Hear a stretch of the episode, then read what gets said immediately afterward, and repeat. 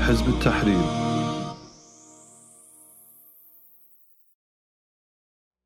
Den islamiske stat under profeten sallallahu alaihi wasallams ledelse stod over for kæmpe store udfordringer.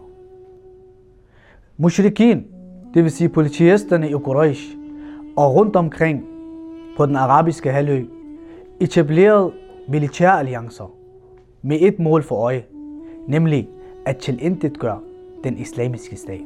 Det var en trussel, som kom udefra. Men det, som beskæftigede profeten sallallahu alaihi wasallam allermest, den farligste trussel, kom indfra. De interne udfordringer var dem, som sled på profeten sallallahu alaihi wasallam og hans sahaba. Disse interne konflikter eller problemer tog form i hyklerne på den ene side og jøderne på den anden side. Hyklerne, som erklærede deres kærlighed til Allah og hans profet sallallahu alaihi wasallam med deres tunger, men deres hjerter fulgte ikke med. Hyklerne med Abdullah ibn Ubay i fronten lod ikke en mulighed forbi passere. De prøvede at destabilisere den islamiske stat på alle måder.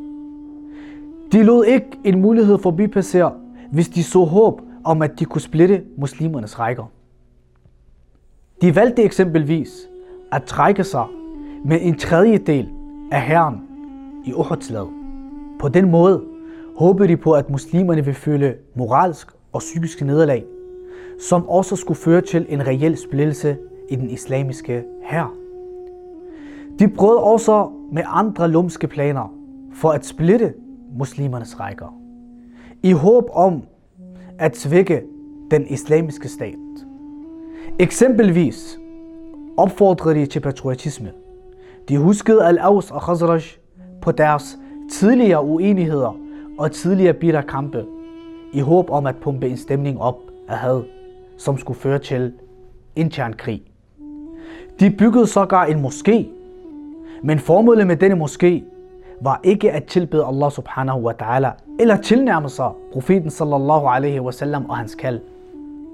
Men det var et opholdssted, en moské, for lumsk og ondskabsfuld planlægning mod Allah, profeten og sahaba, ridwanillahi alaihim. Af den grund beordrede profeten sallallahu alaihi wasallam, at denne moské skulle brændes ned. Profeten kæmpede også med jøderne, som befandt sig i Medina.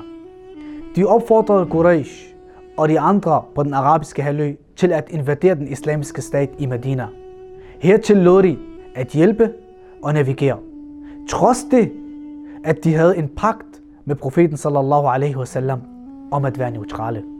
Kære muslimer, nutidens udfordringer er meget identiske med det profeten sallallahu alaihi wasallam og hans sahaba gennemgik og stod overfor. Den islamiske stat blev nedlagt i 1924 ved hjælp af historiens største hykler, Kemal Atatürk. Regenterne i de muslimske lande er marionetdukker, som bliver kontrolleret fra det hvide hus og Vesten. De beskytter og varetager Vestens interesser i de muslimske lande på bekostning af muslimernes interesser. Stadigvæk kalder de sig selv muslimer. Jøderne befinder sig i dag i hjertet af den islamiske verden. Derfra spreder de kaos og ødelæggelse. Muslimernes største udfordring i dag er at livsryde for disse regenter. Og det system, som disse regenter opretholder. Først der vil vi som en umma træffe vores egen selvstændige valg. Først der vil vi befri Masjid al-Aqsa og alle andre muslimske lande, som i dag er besat. Må vi bevidne islams mægtighed og storhed i denne måned. Amin. محمد نبينا بنور هدينا من مكة حبيبي نور سطاع المدينة